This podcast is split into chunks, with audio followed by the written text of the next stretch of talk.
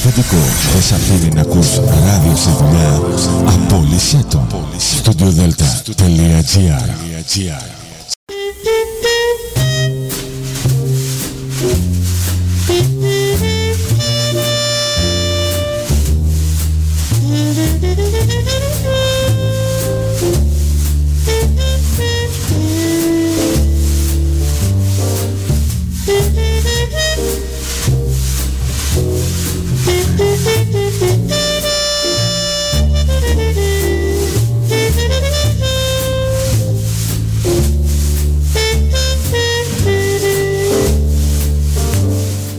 Καλησπέρα σας κυρίες και κύριοι. Είναι η εκπομπή «Άνθρωποι και Ιστορίες» με τη Γεωργία Αγγελή. Ζωντανά από το στούντιο Δέλτα, το ραδιόφωνο της καρδιάς μας.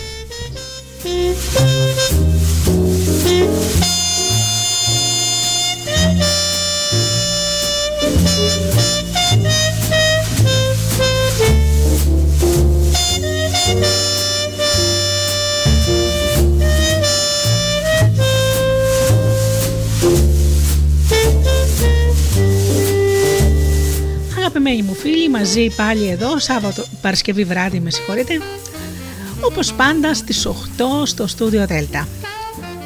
Σήμερα έχουμε ένα πολύ ενδιαφέρον θέμα το πρόβλημα της αγάπης.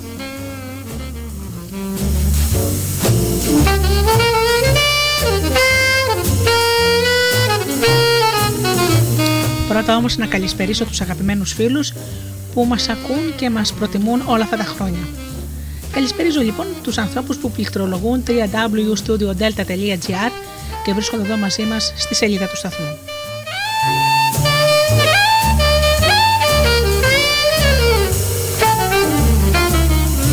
Καλησπερίζω τους φίλους που μας ακούν από τις μουσικές συχνότητες τις οποίες φιλοξενούμαστε όπως είναι το Live 24.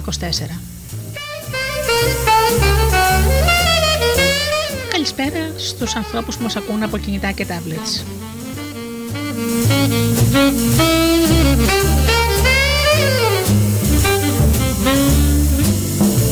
Και φυσικά την καλησπέρα μου στους εκλεκτούς μου συνεργάτες, τον Τζίμι, την Αφροδίτη και την Ωρα.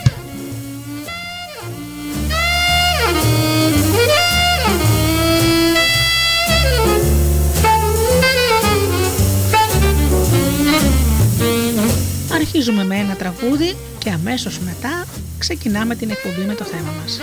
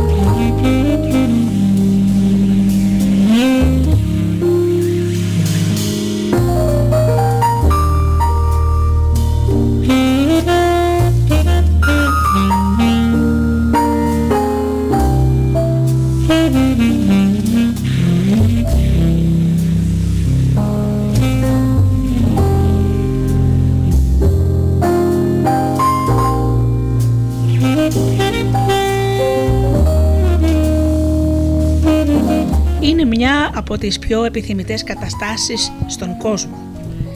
Οι άνθρωποι την αναζητούν σε όλη τους τη ζωή, αλλά σπάνια τη χορταίνουν. Πρόκειται για ένα αγαθό για το οποίο όλοι νιώθουν μια ακόριστη ανάγκη. Όσο πιο πολύ έχουν, τόσο περισσότερο θέλουν. Δημιουργεί τόσο έντονα αισθήματα απόλαυσης, ώστε μόλις πρωτοέρθουν σε επαφή μαζί της, οι άνθρωποι τη θυμούνται για πάντα. Ωστόσο, είναι επίσης μια από τις πιο επώδυνες καταστάσεις. Κάποιοι αυτοκτονούν και σκοτώνουν για χάρη της.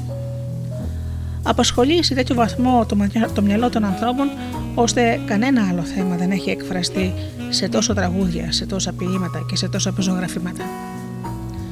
Χωρίς αυτήν το βρέφος πεθαίνει. Χωρίς αυτήν οι ενήλικοι γίνονται συναισθηματικά ανάπηροι. Είναι ισχυρή αλλά εξαιρετικά ασταθή. Συχνά μας βγάζει τον καλύτερο εαυτό μας. Αλλά υπάρχουν όμω φορέ που μας κάνει να παρουσιάζουμε ό,τι χειρότερο έχουμε μέσα μας. Εν ολίγης είναι ένα από τα πιο παρεξηγημένα θέματα του κόσμου. Τι είναι; Η αγάπη φυσικά. Όσο καιρό μπορεί ένας ψυχολόγος να δουλέψει σε όλη τη ζωή, τόσο σε δημόσιο όσο και ιδιωτικό τομέα, σίγουρα θα συναντήσεις στη ζωή του αμέτρητους πελάτες που αντιμετώπιζαν δυσκολίες στην ερωτική του ζωή και στο γάμο τους. Θα αισθανθούν ίσως αυτοί οι ψυχολόγοι, οι επαγγελματίες δηλαδή, κάπως χαμένοι, γιατί δεν μπορούν να καταλάβουν πολλά από αυτά τα προβλήματα, επειδή ειλικρινά ε, καμιά φορά δεν διαθέτουν κανένα φιλοσοφικό πλαίσιο που να τους καθοδηγεί. Μια από τις γνώσεις ε, που αποκτάει κάποιος όταν είναι επαγγελματίας υγείας είναι πως οι περισσότεροι άνθρωποι αντιμετωπίζουν προβλήματα περισσότερο στην ερωτική τους ζωή από οπουδήποτε αλλού. Έρχονται στον ψυχολόγο με συναισθήματα κατάθλιψης, οργής, άγχους, ζήλιας ή υπερβολικής παθητικότητας και καμιά φορά αυτά σχετίζονται με τις καριέρες τους, την ανατροφή των παιδιών ή ακόμα και με οικονομικά ζητήματα. Ωστόσο, η μόνη κατάσταση που προκαλούσε συχνότερα κάποια από αυτά τα συναισθήματα ήταν ξεκάθαρα ο προβληματικός γάμος ή η ερωτική σχέση. Το ζήτημα της αγάπης είναι πιθανώς ένα από τα πιο παρεξηγημένα θέματα σε όλο τον κόσμο. Θα παραθέσω κάποια προβλήματα, κάποια παραδείγματα που περιγράφουν πόσο ανίδιοι μπορεί να αποδειχτούν στα προβλήματα της αγάπης κάποιοι έξυπνοι και μορφωμένοι επαγγελματίες. Ήταν λοιπόν σε μια τηλεοπτική εκπομπή ένας γιατρός που συμβούλευε μια κυρία που αντιμετώπιζε προβλήματα στο γάμο της και αφού την άκουσε, την άκουσε πολύ προσεκτικά και υπομονετικά, έσκυψε προς το μέρος της, της έπιασε το χέρι, το χάιδεψε σε καταγραμματικά και είπε χαμογελώντας. Νομίζω, Μέρη, πως αυτό που χρειάζεται ο γάμος σου είναι να κάνεις άλλο ένα μωρό.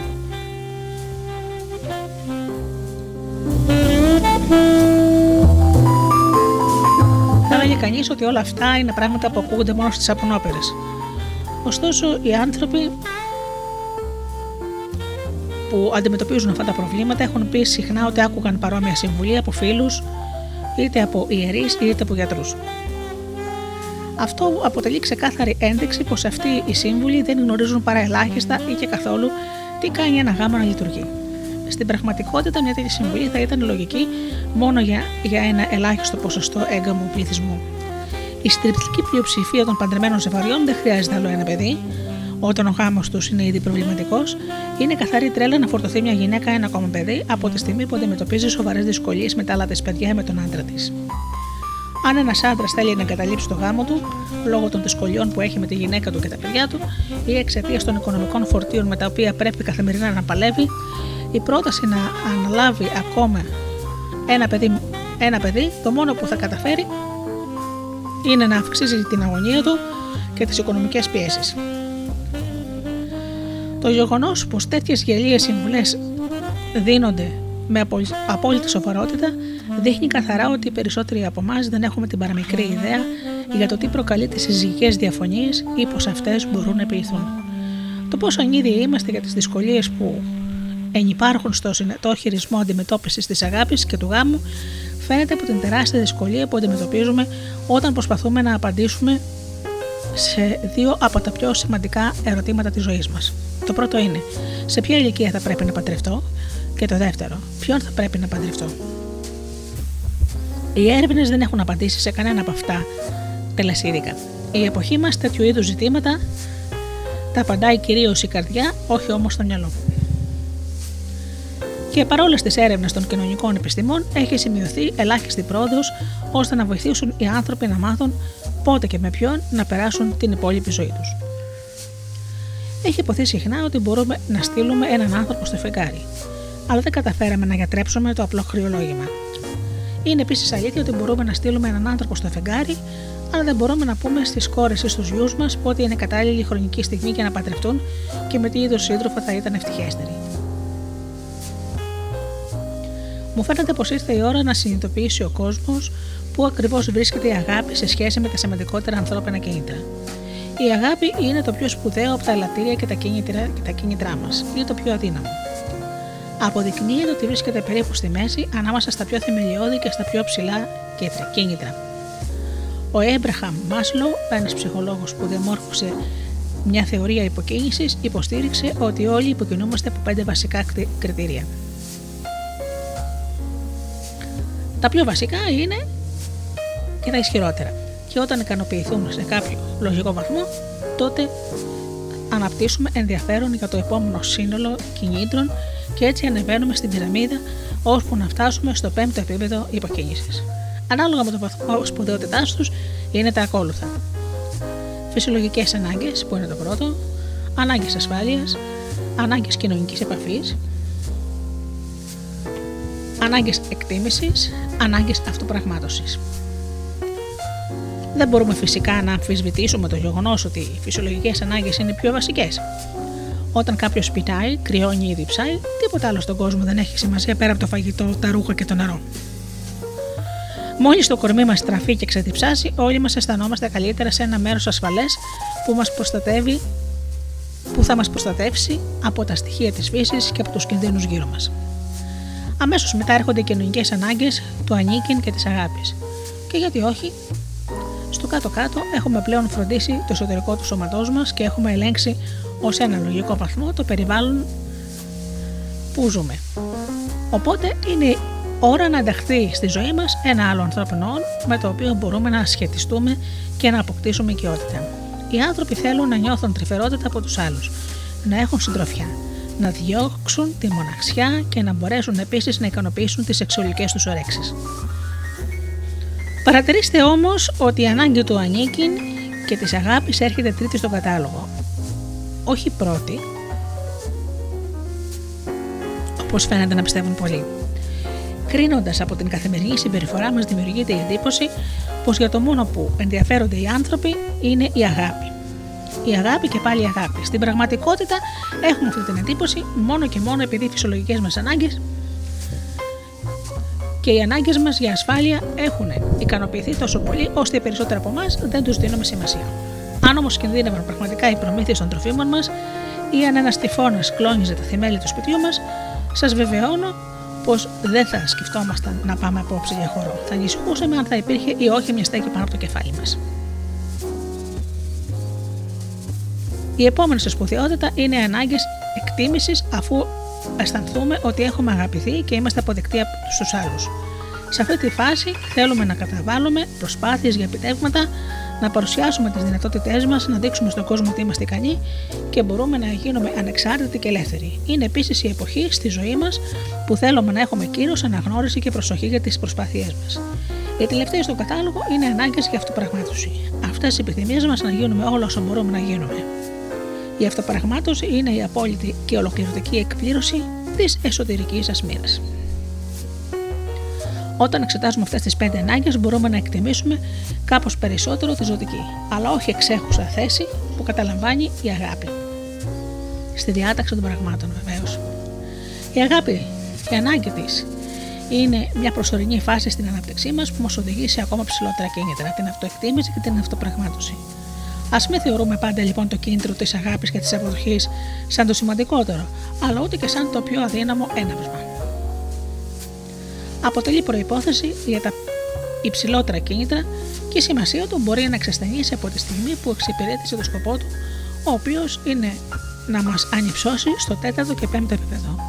Όπως ακριβώς δεν νοιαζόμαστε να βρούμε καθημερινά τροφή για να επιζήσουμε, με τον ίδιο τρόπο δεν αναζητούμε κάθε μέρα απόδειξη της αξίας μας. Να μας αγαπάνε και να μας αποδέχονται οι άλλοι, από τη στιγμή που ξεπεράσαμε αυτό το στάδιο.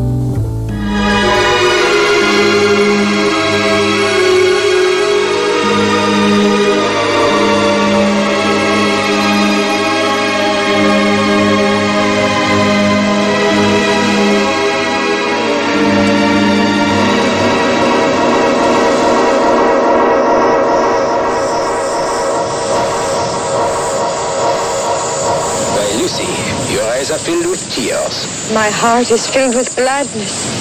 Oh, look. The orchestra's getting ready. Dance with me, George.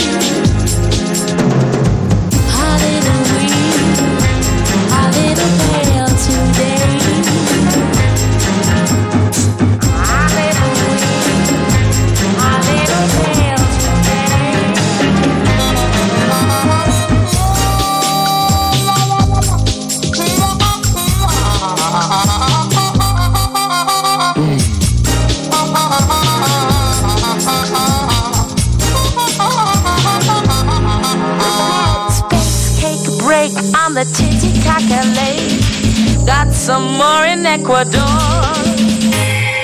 Stole a car in the streets of Panama. Went too far in Bogota.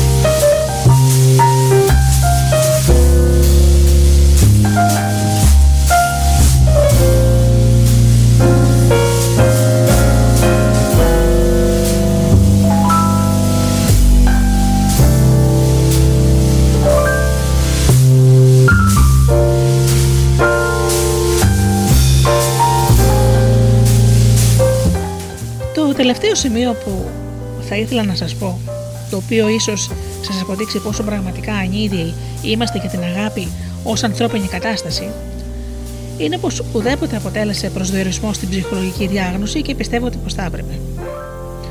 Πώς θα χαρακτηρίζετε την κατάσταση κάποιου που είναι έξυπνος, φυσιολογικός, σκοτευτικό ή ωραίος, αλλά ξαφνικά παθαίνει κατάθλιψη, κλαίει συνέχεια, πάσχει από παρανοϊκές ζήλε και είναι ίσως έτοιμος να αυτοκτονήσει; Όλοι μας περάσαμε από τέτοιες περιόδους προσωρινής διαταραχής ή ξέρουμε ανθρώπους που τις έχουν περάσει.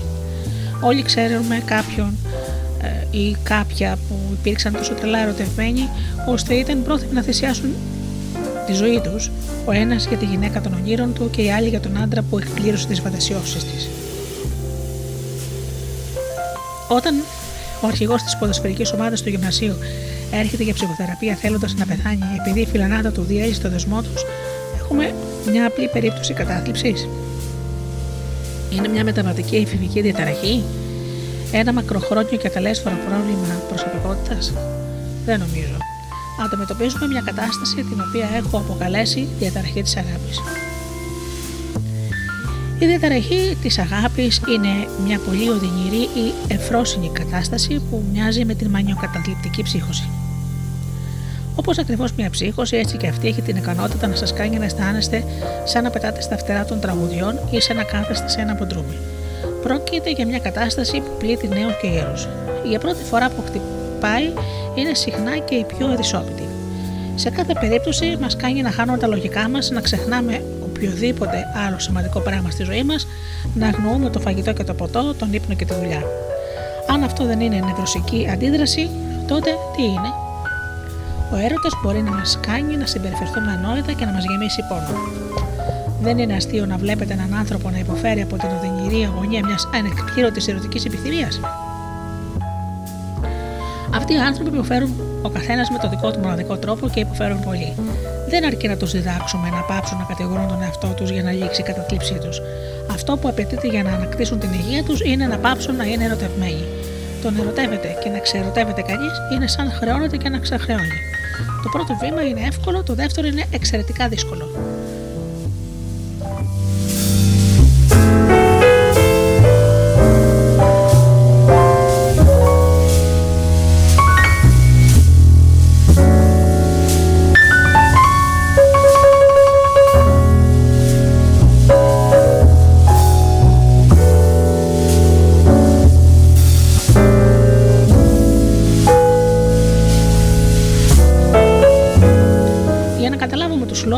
Αγαπημένα ζευγάρια μαλώνουν και κάποια στιγμή πάβουν να αγαπιούνται, δεν σκοπεύω να παραθέσω ένα μικρή κατάλογο από προφανή γεγονότα εξαιτίας των οποίων οι άνθρωποι δεν τα πάνε καλά μαζί τους.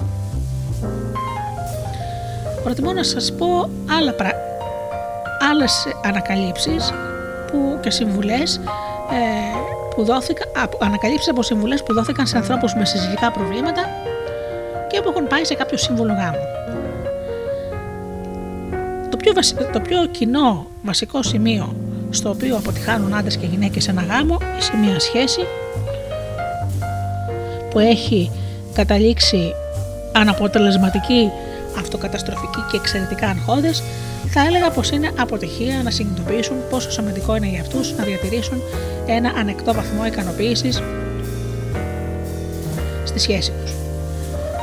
Πάρα πολλοί από εσάς μάθατε στην διάρκεια της ζωής σας ότι ο καλύτερος τρόπος να κάνετε κάποιον να σας αγαπήσει είναι να του παραδοθείτε ατελείωτα και πως όσο περισσότερο δίνετε, τόσο περισσότερη αγάπη θα σας επιστρέφει.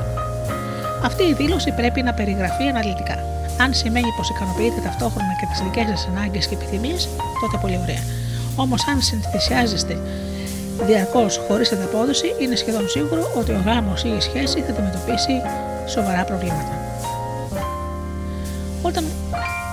Είναι οι άνθρωποι πολύ παθητικοί, τρυφεροί και γενναιόδοροι, δημιουργούνται εντάσεις. Μια από τις καλύτερες θεραπείες για αυτή την κατάσταση είναι να μάθετε πώς να διεκδικείτε τα δικαιώματά σας. Ένα από τα πιο αποτελεσματικότερα γιατρικά για ένα δυστυχισμένο γάμο είναι να μάθει ο ένας από τους δύο συντρόφους ή καμιά φορά και οι δύο πώς να παίρνει περισσότερα ωφέλη από το γάμο. Η πιο πολλή δυστυχία στους γάμους και στι σχέσει προκύπτει επειδή το ένα ή και τα δύο άτομα έχουν θυσιάσει πάρα πολλά. Το να αδιαφορείτε για τις δικές σας επιθυμίες και ανάγκες τελικά αποδεικνύεται καλό, κακό όχι μόνο για εσά, αλλά και για τα παιδιά ή τον σύντροφό σας. Ειδικά οι γυναίκες έχουν διδαχθεί να είναι επιθυμίες απέναντι στους άντρες και να βάζουν τις ανάγκες των συντρόφων τους πάνω από τις δικές τους. Αυτό έχει ως συνέπεια να υποτάσσονται στα ενδιαφέροντα των συζύγων τους, κάτι που αυτόματα τις καθιστά ανταγωνιστικέ απέναντί τους. Η κατάσταση αυτή περιγράφεται καλύτερα όταν ένα ζευγάρι κάνει έρωτα. Αν η γυναίκα εστιάζει διαρκώς την προσοχή της στο αν ο εραστής της το απολαμβάνει, το πιο πιθανό είναι ότι η ίδια δεν θα καταφέρει να νιώσει σεξουαλική ικανοποίηση. Αν δώσει προσοχή μόνο στις δικές της σεξουαλικές απολαύσεις, όσο και στις δικές του, θα τα πάρει μια χαρά. Ένα άτομο που ασχολείται πιεστικά με την ευημερία κάποιου άλλου αναπτύσσει προβλήματα κτητικότητας και ζηλοφθονίας. Αντί να επιτρέπουν ο ένας τον άλλον την ελευθερία που αυξάνει το συνέστημα της αγάπης, τείνουν να καταπλήγουν και να κατεμπιέζουν αυτά τα υπέροχα συναισθήματα. Πάρα πολλοί έφηβοι έχουν ακούσει ότι όσο περισσότερο αγαπάμε κάποιον, τόσο πιο πολύ θα αγαπηθούμε. Αυτό ακούγεται ωραίο και όριμο και αν γίνει σωστά είναι πραγματικά μια εφικτή ιδέα. Δυστυχώς πρόκειται για μια σκέψη που εύκολα παραμορφώνεται και μετατρέπεται σε μια σειρά από μονομερείς αλληλεπιδράσεις ανάμεσα σε ένα δότη και σε ένα δέκτη. Οποιαδήποτε σχέση δεν έχει ισορροπία με τον σύντροφο, να δίνει πάρα πολλά και τον άλλο να παίρνει πάρα πολλά, θα καταλήξει απλώς να γίνει μια νοσηρή σχέση. Πρέπει να βασίζουμε τη συμπεριφορά μας όχι στην απόλυτη θυσία για το άλλο άτομο, αλλά σε αμοιβαίες θυσίες. Αυτή είναι μια όρημη και υγιής προσέγγιση, όχι εγωιστική, και θα πρέπει να είναι απαλλαγμένη από ενοχές. Όσον αφορά στην ισορροπία ανάμεσα στο πόσα έχει δώσει ένα άτομο και στο τι περιμένει από το άλλο άτομο, το σημαντικό δεν είναι πόσα δίνετε στον σύντροφό σας, αλλά πόση αξία έχουν για εσάς αυτά που δέχεστε. Κάποιος λοιπόν είχε ένα πολύ ευτυχισμένο γάμο επειδή η γυναίκα του του πρόσφερε όλα όσα προσδοκούσε. Φυσικά, ακούγοντά το αυτό, κάποιος παρατηρητής θα ξαφνιαστεί. Γιατί θα πίστευε πως είχε στερηθεί πάρα πολλά. Οι πιο πολλοί θα έλεγαν ότι η γυναίκα του είναι μάλλον ένα κακομαθημένο άτομο. Εκείνος υποστήριζε ότι το μόνο που ήθελε από αυτήν είναι να μένει στο σπίτι και να φροντίζει τα παιδιά, να είναι καλή νοικοκυρά και να με τον απατάει. Σε αντάλλαγμα για όλα αυτά ήταν πρόθυμος να κάνει ό,τι του ζητούσε. Εκεί διαχειριζόταν τα οικονομικά της οικογένειας, είχε την άνεση να βγαίνει τα βράδια μέχρι αργά, να αγοράζει ρούχα και κοσμήματα και ακόμη να πηγαίνει διακοπές με τους συγγενείς και τις φίλες της. Αυτός έπαιρνε ό,τι ήθελε και ήταν απόλυτα ικανοποιημένος. Οι άνθρωποι που έχουν τεράστιες διαφορές σε κάποια σημαντικά ζητήματα δεν έχουν την παραμικρή πιθανότητα να ευτυχήσουν. Πώς θα μπορούσαν άλλωστε στο κάτω-κάτω έχουμε την τάση να νιώθουμε άνατα με ανθρώπους που είναι περίπου σαν εμάς, που σκέφτονται σαν εμάς, που απολαμβάνουν τις ίδιες ψυχαγωγικές δραστηριότητες, τα ίδια φαγητά, παρόμοιες πολιτικές απόψεις και ούτω καθεξής. Είναι λοιπόν εξαιρετικά σημαντικό όταν ερωτεύεσαι κάποιον να αναλύετε το βαθμό συμβατότητάς σας.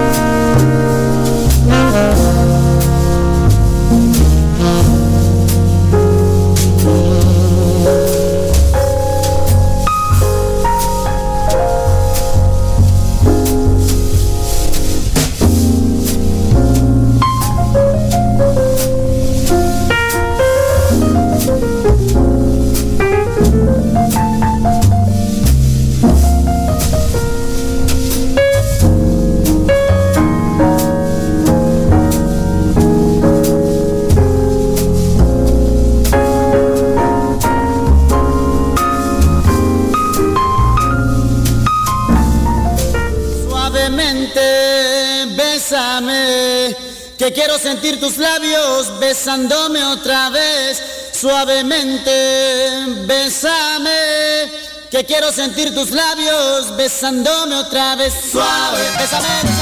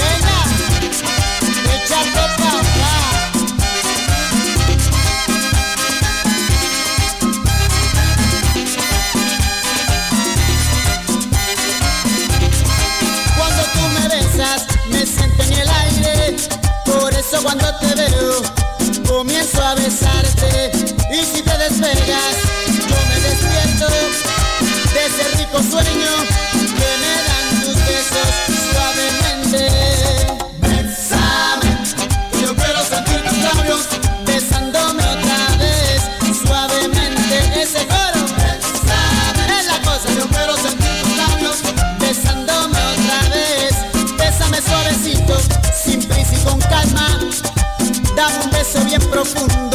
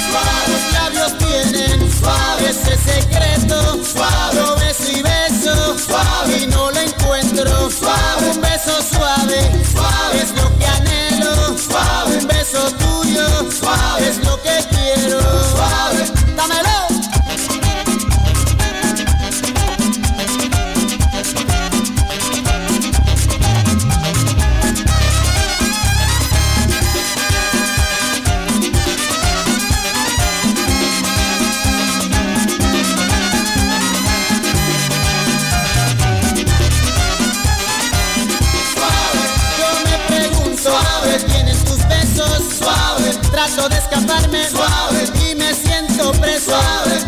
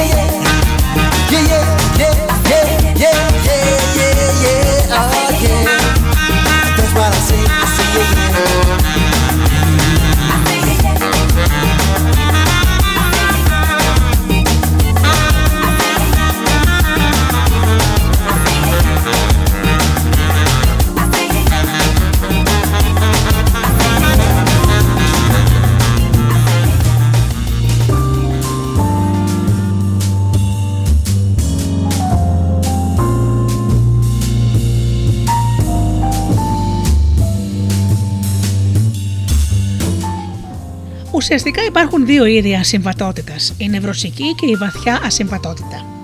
Η νευρωσική ασυμβατότητα είναι όταν δύο άνθρωποι που βασικά ταιριάζουν μεταξύ τους δεν τα πάνε καλά λόγω προσωρινών συναισθηματικών δυσχεριών. Αν επιληθούν τα συναισθηματικά προβλήματα, η σχέση τους κυλάει ομαλά.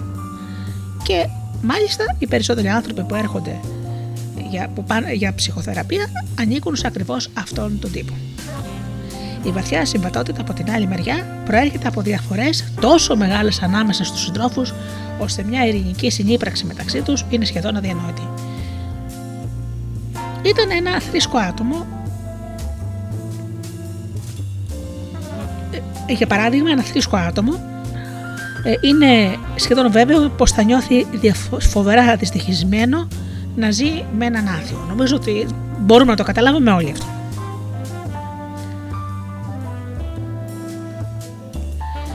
Ήταν μια κυρία η οποία ήταν πολύ ερωτευμένη με έναν άντρα που ήθελε να τον παντρευτεί. Όμως εκείνος δεν ήταν χριστιανός. Της ήταν αδύνατον έστω και να σκεφτεί να ζήσει μαζί του. Αυτό είναι βαθιά ασυμβατότητα και συμφωνώ απόλυτα με την απόφασή της. Υπάρχουν τεράστιες διαφορές σε αυτούς τους ανθρώπους που δεν γεφυρώνονται. Άλλες μορφές βαθιάς ασυμβατότητα έχουν σχέση με ζητήματα όπως αν η ανατροφή των παιδιών πρέπει να είναι αυστηρή ή χαλαρή, αν τα χρήματα πρέπει να ξοδεύονται ή να αποταμιεύονται, ή αν το σεξ πρέπει να γίνεται δύο φορές την ημέρα ή δύο φορές το μήνα. Αυτές οι συμβατότητε είναι τόσο θεμελιώδεις για τις αξίες που ο καθένας μας θεωρεί ώστε το να τις βιώνουμε μέσα στο σπίτι μας είναι κάτι παραπάνω από μια απογοητευτική εμπειρία, είναι μια βαθιά απογοητευτική εμπειρία. Ένας από τους σημαντικότερους λόγους για αυτές τις διαφορές στον τρόπο που τους δύο άνθρωποι προσεγγίζουν τα προβλήματα είναι η ανατροφή τους. Το οικογενειακό υπόβαθρο καθορίζει σε πολύ μεγαλύτερο βαθμό από όσο γενικά εκτιμάται το πώς ένα άτομο χειρίζεται κάποια θέματα και τι είδους φιλοσοφίες υιοθετεί.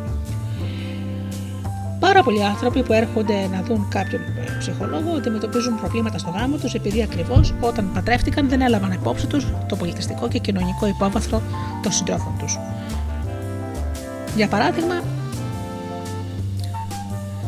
ε, ήταν μια κυρία η οποία ξαφνιάστηκε που ο άντρας της δεν είχε καμιά φιλοδοξία. Περνούσε ατελείωτες ώρες μπροστά στην τηλεόραση, σπάνια ασχολιόταν με τα παιδιά ή τις δουλειές του σπιτιού και καθώς ε, δεν είχε τι να κάνει, έφευγε με τους φίλους του για ψάραμα για κυνήγι. Σε μια εξερεύνηση που έγινε από τον ψυχολόγο που πήγε η κυρία, είδανε ότι έτσι ακριβώς ήταν και ο πατέρας του. Και η μητέρα του πάντα το ανεχόταν. Ουσιαστικά λοιπόν παντρεύτηκε έναν άντρα που μεγάλωσε σε ένα σπίτι, όπου ο πατέρας πήγαινε στη δουλειά, γύριζε στο σπίτι, ξεκουραζόταν και η κοινωνική του ζωή ήταν ξέχωρη από αυτή της γυναίκας του. Γιατί ο άντρας αυτής της γυναίκας να μην φέρεται έτσι όπω μεγάλωσε, αν εκείνη είχε δώσει έστω και ελάχιστη προσοχή στο σπίτι από το οποίο προήλθε ο σύζυγός της, θα ήταν σε θέση να προβλέψει με αρκετή ακρίβεια πώς θα φερόταν αυτός. Μια από τις καλύτερες συμβουλές ε, που δίνονται σε αρμονιασμένους ανθρώπους είναι να περνούν όσο περισσότερο χρόνο μπορούν με τα μελλοντικά πεθερικά τους. Να παρατηρούν πώς φέρονται ένας στον άλλον, ποιες είναι οι πολιτιστικές, οι πολιτικές και θρησκευτικές τους απόψεις, τι πρακτικές έχουν για χρήματα και αν τσακώνονται ή αν συζητάνε ήρεμα τα προβλήματά τους. Μην υποθέσετε αφελώς πως ο μέλλον σύζυγό σας ή η μέλουσα γυναίκα σας θα είναι πολύ διαφορετική από αυτό που βλέπετε στις οικογένειές τους. Οι άνθρωποι συμπεριφέρονται όπως ανατράφηκαν. Μπορούν να αλλάξουν, δεν λέω. Ωστόσο, αυτές οι αλλαγές συνήθως αργούν πολλά χρόνια να είστε βέβαιοι ότι οι φιλοσοφίε, η ιδιοσυγκρασία και ο τρόπος ζωής με τον οποίο μεγάλωσε ο εραστής σας θα αποτελούν αναπόσπαστο μέρος της σχέσης σας για πολλά χρόνια. Ένα άλλο γεγονός που ελάχιστα γίνεται κατανοητό και δημιουργεί τριβές σε κατά, κατά τα άλλα υγιείς σχέσεις είναι η τάση των ανθρώπων να υφίστανται φυσιολογικές και πνευματόμενε αλλαγές με το πέρασμα του χρόνου.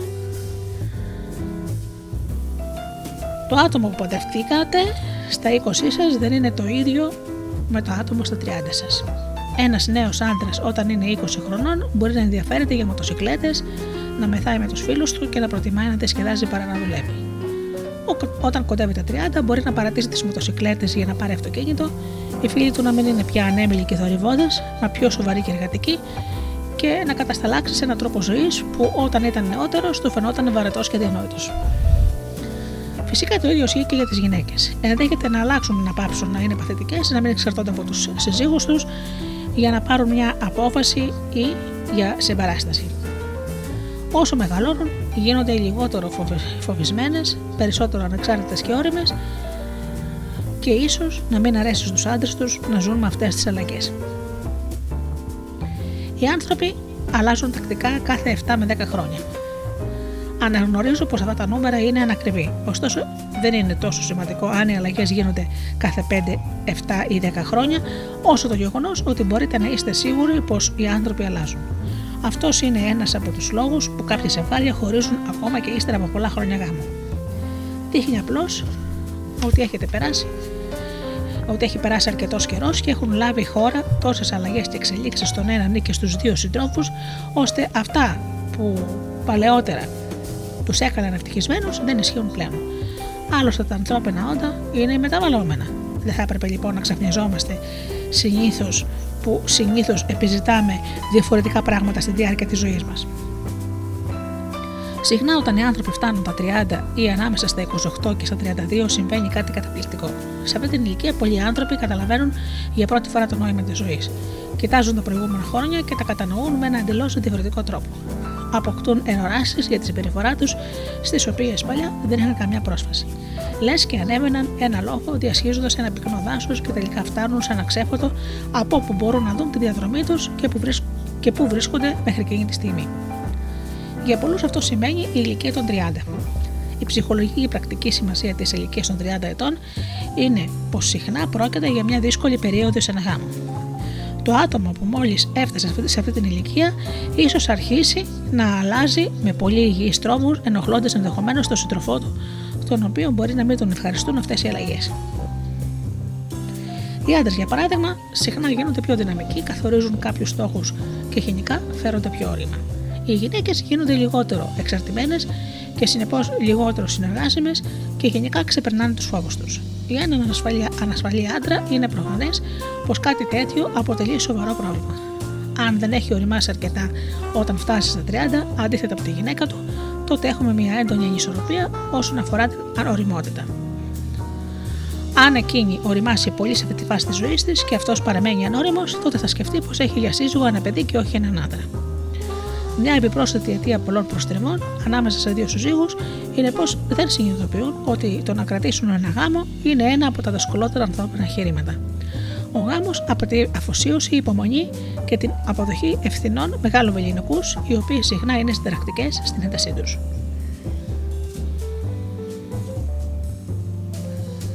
Μια νεαρή γυναίκα που ήταν μόνο δύο χρόνια παντρεμένη είχε πει ότι ο γάμος είναι μια κατάσταση καταπιστική, απαιτητική, τρομακτική και συχνά δύσκολη. Κι όμως δεν ήθελε διαζύγιο, ένιωθε πολύ ευτυχισμένη. Διέθετε μια απόλυτα σωστή αντίληψη της κατάστασής της. Αυτή η ονειροπαρμένη αφελή, ρομαντική νεαρή που νομίζουν πως ο γάμος σημαίνει ατελείωτες διακοπές, πρόκειται να προσγειωθούν πολύ απότομα στην πραγματικότητα. Όταν δεν θα μπορούν να πληρώσουν τους λογαριασμούς ή όταν ένας από τους δύο συντρόφους αγνοεί αδίκως τον άλλον ή όταν ο άντρας δεν έχει πια την ελευθερία του επειδή πρέπει να δουλέψει για να θρέψει την οικογένειά του ή η γυναίκα βρίσκεται περιορισμένη στο σπίτι γιατί απέκτησε δύο μωρά που απαιτούν τη συνεχή φροντίδα της, τότε για πρώτη φορά θα αρχίσουν να συνειδητοποιούν το πραγματικό νόημα του γάμου και τις βαριές δεσμεύσεις του. Προσωπικώ πιστεύω ότι ο γάμος είναι ένα είναι υπέροχος και απανάβαρχο δεσμός. Πρόκειται για μια από τις πιο αξιοζήλευτες ανθρώπινες δραστηριότητες όταν είναι επιτυχημένος και παροτρύνουν τους περισσότερους ανθρώπους να το δοκιμάσουν σε έναν τρόπο για να αποκομίσουν μακροπρόθεσμη ευτυχία.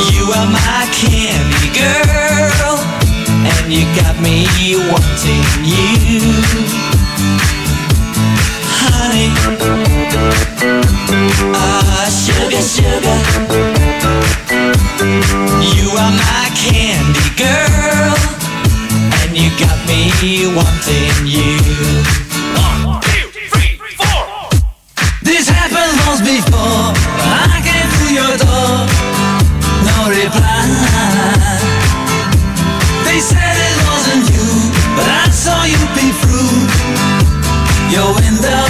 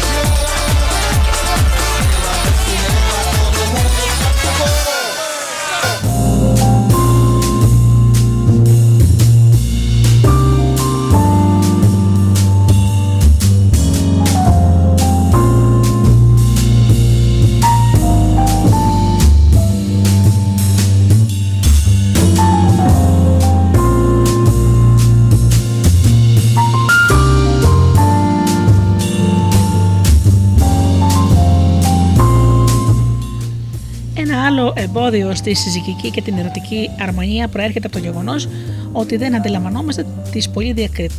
διακριτικές. Συγγνώμη, ναι. Τις πολύ διακριτικές αλλά βαθιές διαφορές ανάμεσα στους άντρες και τις γυναίκες. Αφήνοντας στην άκρη τις ολοφάνερες σωματικές διαφορές, είναι τελείως σαρπαστική και κάπως παράξενη διαπίστωση πόσο συχνά έρχονται και ψυχοθεραπεία οι γυναίκες με διαφορετικά κοινωνικά υπόβαθρα που όλες όμως κάνουν παρόμοια παράπονα. Αυτή η σύγκληση των απόψεων με έχουν πείσει πως ε, υπάρχουν κάποιες έμφυτες διαφορές ανάμεσα σε άντρες και γυναίκες, όχι απλώς διαφορές στον τρόπο με τον οποίο ανατρέπουμε τα αγόρια και τα κοριζάκια μας. Όταν ένα αγόρι, για παράδειγμα, γίνεται άντρας, δεν είναι πολύ δύσκολο για αυτόν να διαχωρίσει την αγάπη από το σεξ.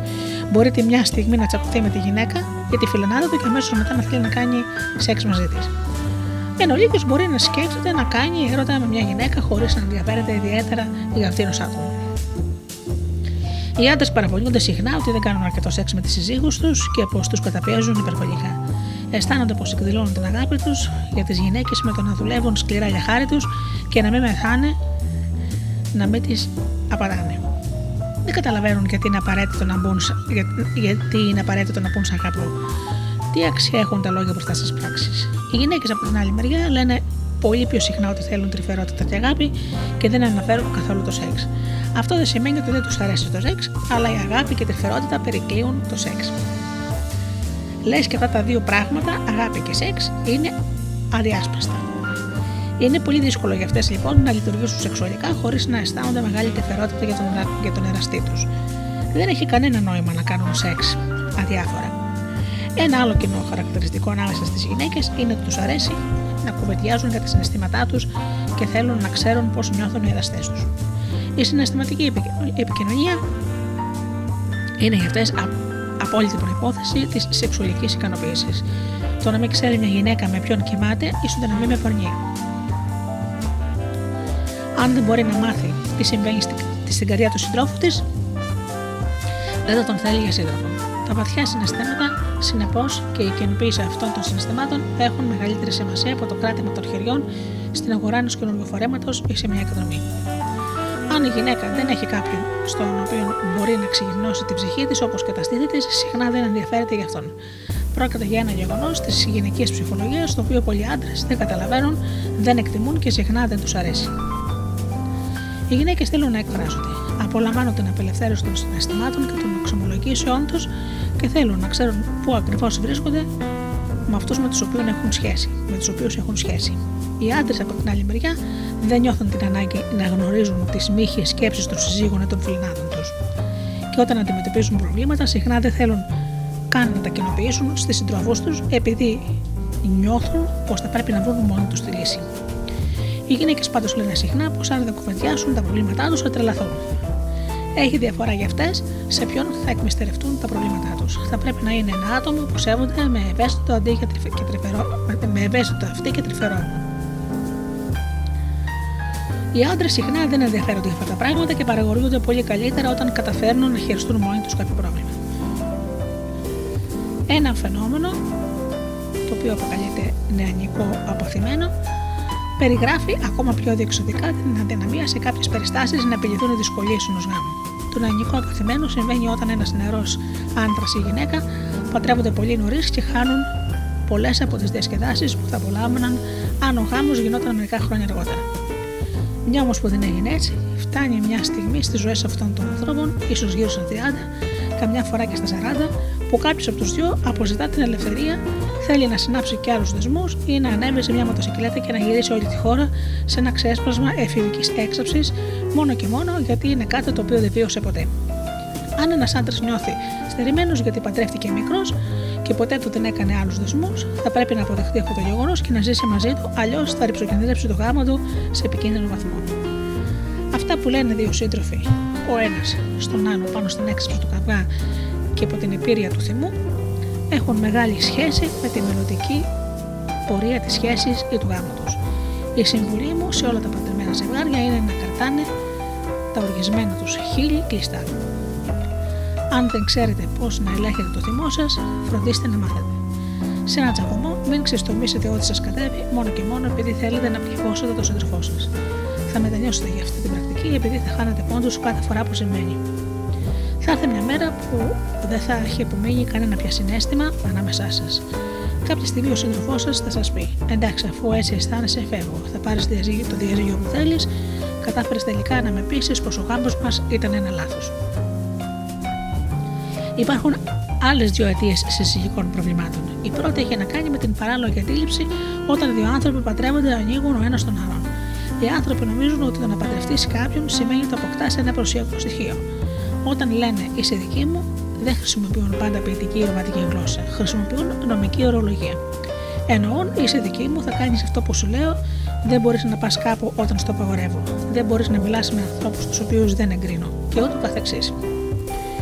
Οι άνθρωποι που ποτέ δεν λαμβάνουν σοβαρά υπόψη τους αυτή την ιδέα της ιδιοκτησία, τα πάνε πολύ καλύτερα στο γάμο τους.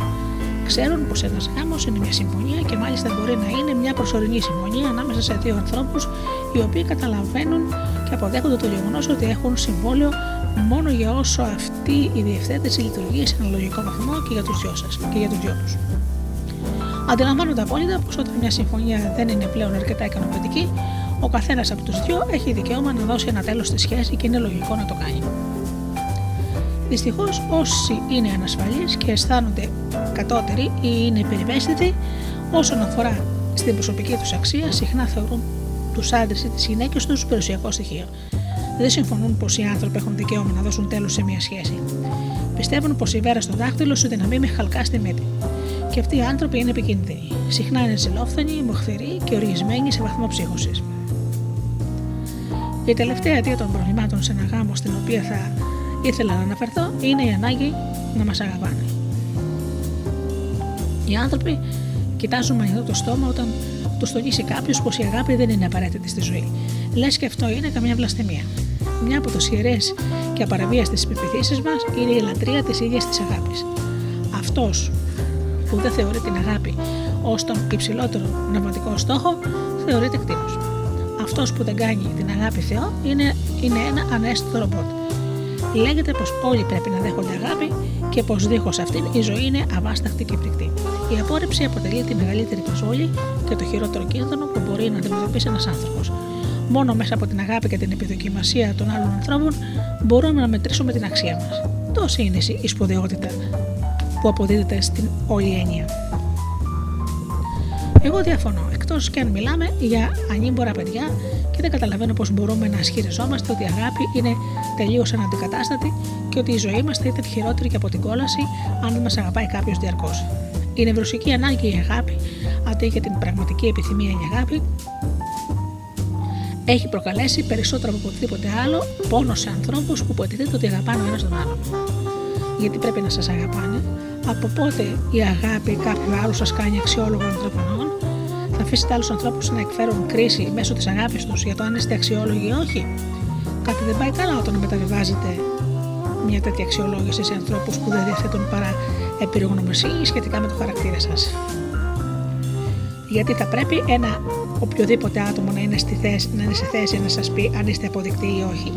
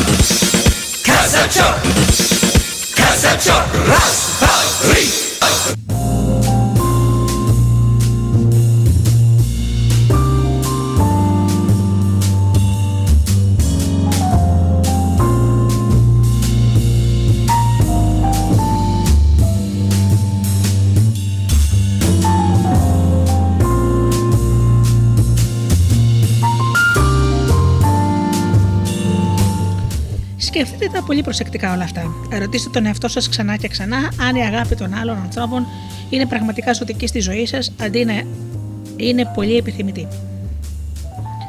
Η ζωή χωρίς αγάπη δεν είναι άβολη, δυσάρεστη και θλιβερή. Φυσικά. Είναι όμως και φρικτή, τρομερή, τραγική και το τέλος του κόσμου. Αν έτσι πιστεύετε, αποδείξτε το. Μην σας παραπλανάτε το τελευταίο επιχείρημα. Δεν απορρίπτω καθόλου τα βαθιά συναισθήματα που αναπτύσσουν οι άνθρωποι μεταξύ τους. Τα θεωρώ υπέροχα και παροτρύνω τους ανθρώπους να κάνουν κάθε δυνατή προσπάθεια ώστε να δημιουργήσουν ουσιαστικές σχέσεις με αυτούς που αγαπούν. Η ζωή είναι πολύ όμορφη όταν μας αγαπάνε αυτοί που, μας αγα... αυτοί που αγαπάμε. Διαφωνώ όμως με την ιδέα πως κάποιος πρέπει να δέχεται διαρκώς αγάπη από ένα συγκεκριμένο άτομο. Αν καταλαβαίνετε αυτό το σημείο, τότε θα πρέπει να είστε πάντα προστατευμένοι από το μεγαλύτερο φόβο που νιώθουν οι άνθρωποι, την απόρριψη. Για τους πιο πολλούς ανθρώπους, η απόρριψη είναι σαν μαχαίρι στην καρδιά. Το να μας απορρίψουν οι άνθρωποι στους οποίους επιθυμούμε είναι για πολλούς από εμάς η υπέρτατη απόδειξη για το πόσο απόλυτα ανάξιοι είμαστε. Αν είχαμε κάποια αξία, δεν θα μας απέρριπταν ποτέ. Ωστόσο, η απόρριψη είναι ανώδυνη, εκτός και αν την αφήσετε να σας πληγώσει. Αν επιμένετε ότι γίνεται ένα τίποτα επειδή ο εραστής σας σας απέρριψε, τότε από την αρχή δεν είχατε καμία αυτοεκτίμηση.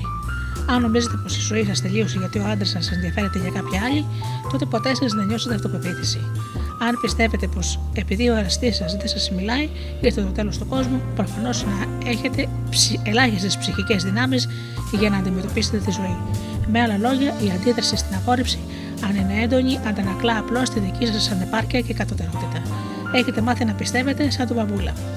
Έχετε μάθει να πιστεύετε σε φαντάσματα, σε προλήψεις, σε μάγισσες, σε εξωτικά, συνεράτη του παραμυθιού. Το πόσο λογικό ακούγεται όταν λέτε πως εσείς, ένας ισορροπημένος και έξυπνος ενήλικος, έχετε ανάγκη από την αγάπη κάποιου άλλου. Θέλω να σας επιστημίσω τόσες πόσες φορές έχετε διακόψει σχέσεις με τους αγαπημένους σας. Ωστόσο, όταν οι άλλες σας σχέσεις διαλύθηκαν, καταφέρατε επανειλημμένα να το ξεπεράσετε και μπορέσετε να βρείτε άλλους ανθρώπους για να συνδεθείτε. Παρά αυτές τις εμπειρίες, ίσως να εξακολουθείτε να επαναλαμβάνετε τις ίδιες αλήθειε στον εαυτό σας. Είναι φρικτό να με απορρίπτουν. Θα πεθάνω. Αποδεικνύεται πως δεν έχω καμιά αξία και πάει λέγοντας. Φτάνει πια. Α μεγαλώσουμε επιτέλους. Α συγχαρούμε τους εαυτούς μας για όλες τις προσπάθειες που κάναμε στη ζωή μας και ας θεωρούσουμε την απόρριψη απλώς σαν μια ακόμα αποπέτηση. Α πιστέψουμε πως είμαστε ικανοί να συνέλθουμε από τέτοιες ενοχλήσεις. Αν ας αναγνωρίσουμε πως έχουμε τις δυνατότητες που μας επιτρέπουν να προσαρμοζόμαστε σε καινούριε επικοινωνίες, σε καινούριε κοινωνίες, καινούριε χώρες, καινούριε δουλειές, καινούριε οικογένειες και στην ίδια την εξελικτική διαδικασία. Δεν είμαστε παιδιά, είμαστε ενήλικοι. Είμαστε δυνατοί και είμαστε ικανοί. Και είμαστε επιθυμητοί σε ένα σωρό ανθρώπους στον κόσμο, αν όχι στους τωρινούς μας συντρόφους. Α είναι και έτσι. Η ζωή συνεχίζεται, οι δικές μας ζωές συνεχίζονται μαζί της.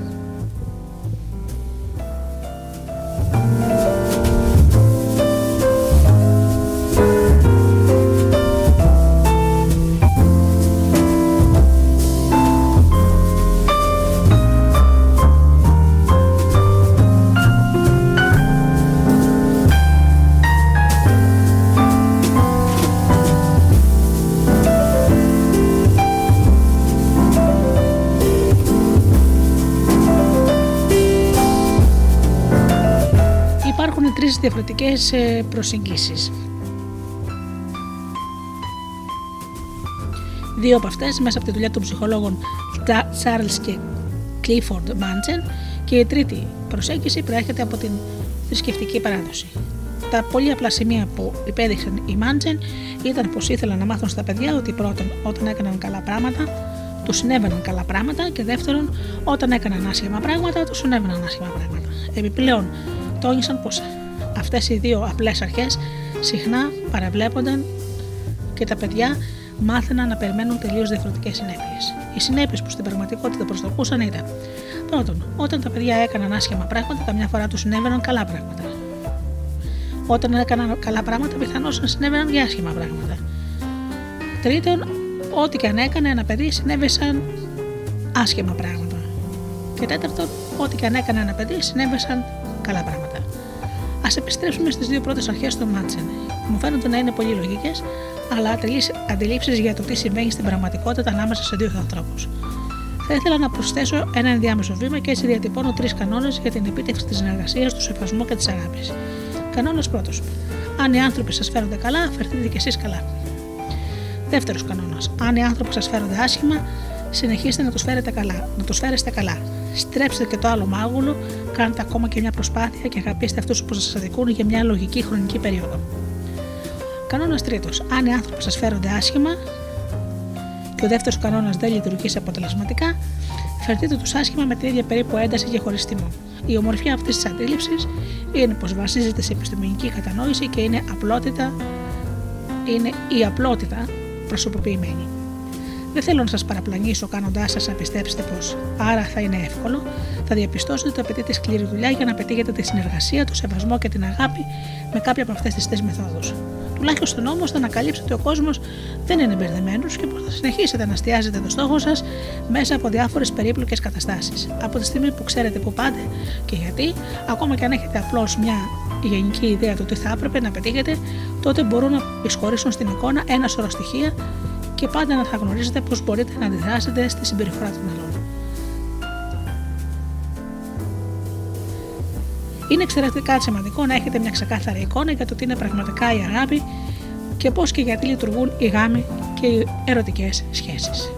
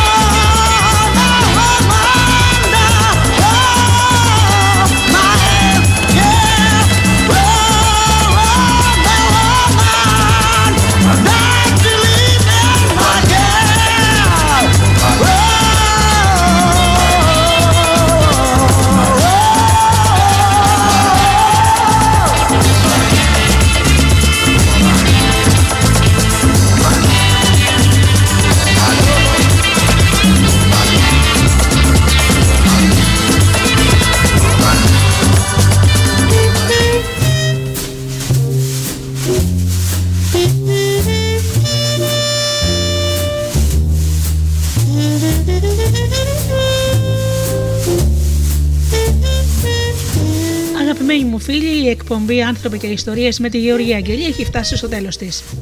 Σας ευχαριστώ θερμά για αυτές τις δύο ώρες που ήμασταν εδώ μαζί στο Studio Delta. Ανανεώνω το ραντεβού μας για την επόμενη Παρασκευή στις 8 όπως πάντα.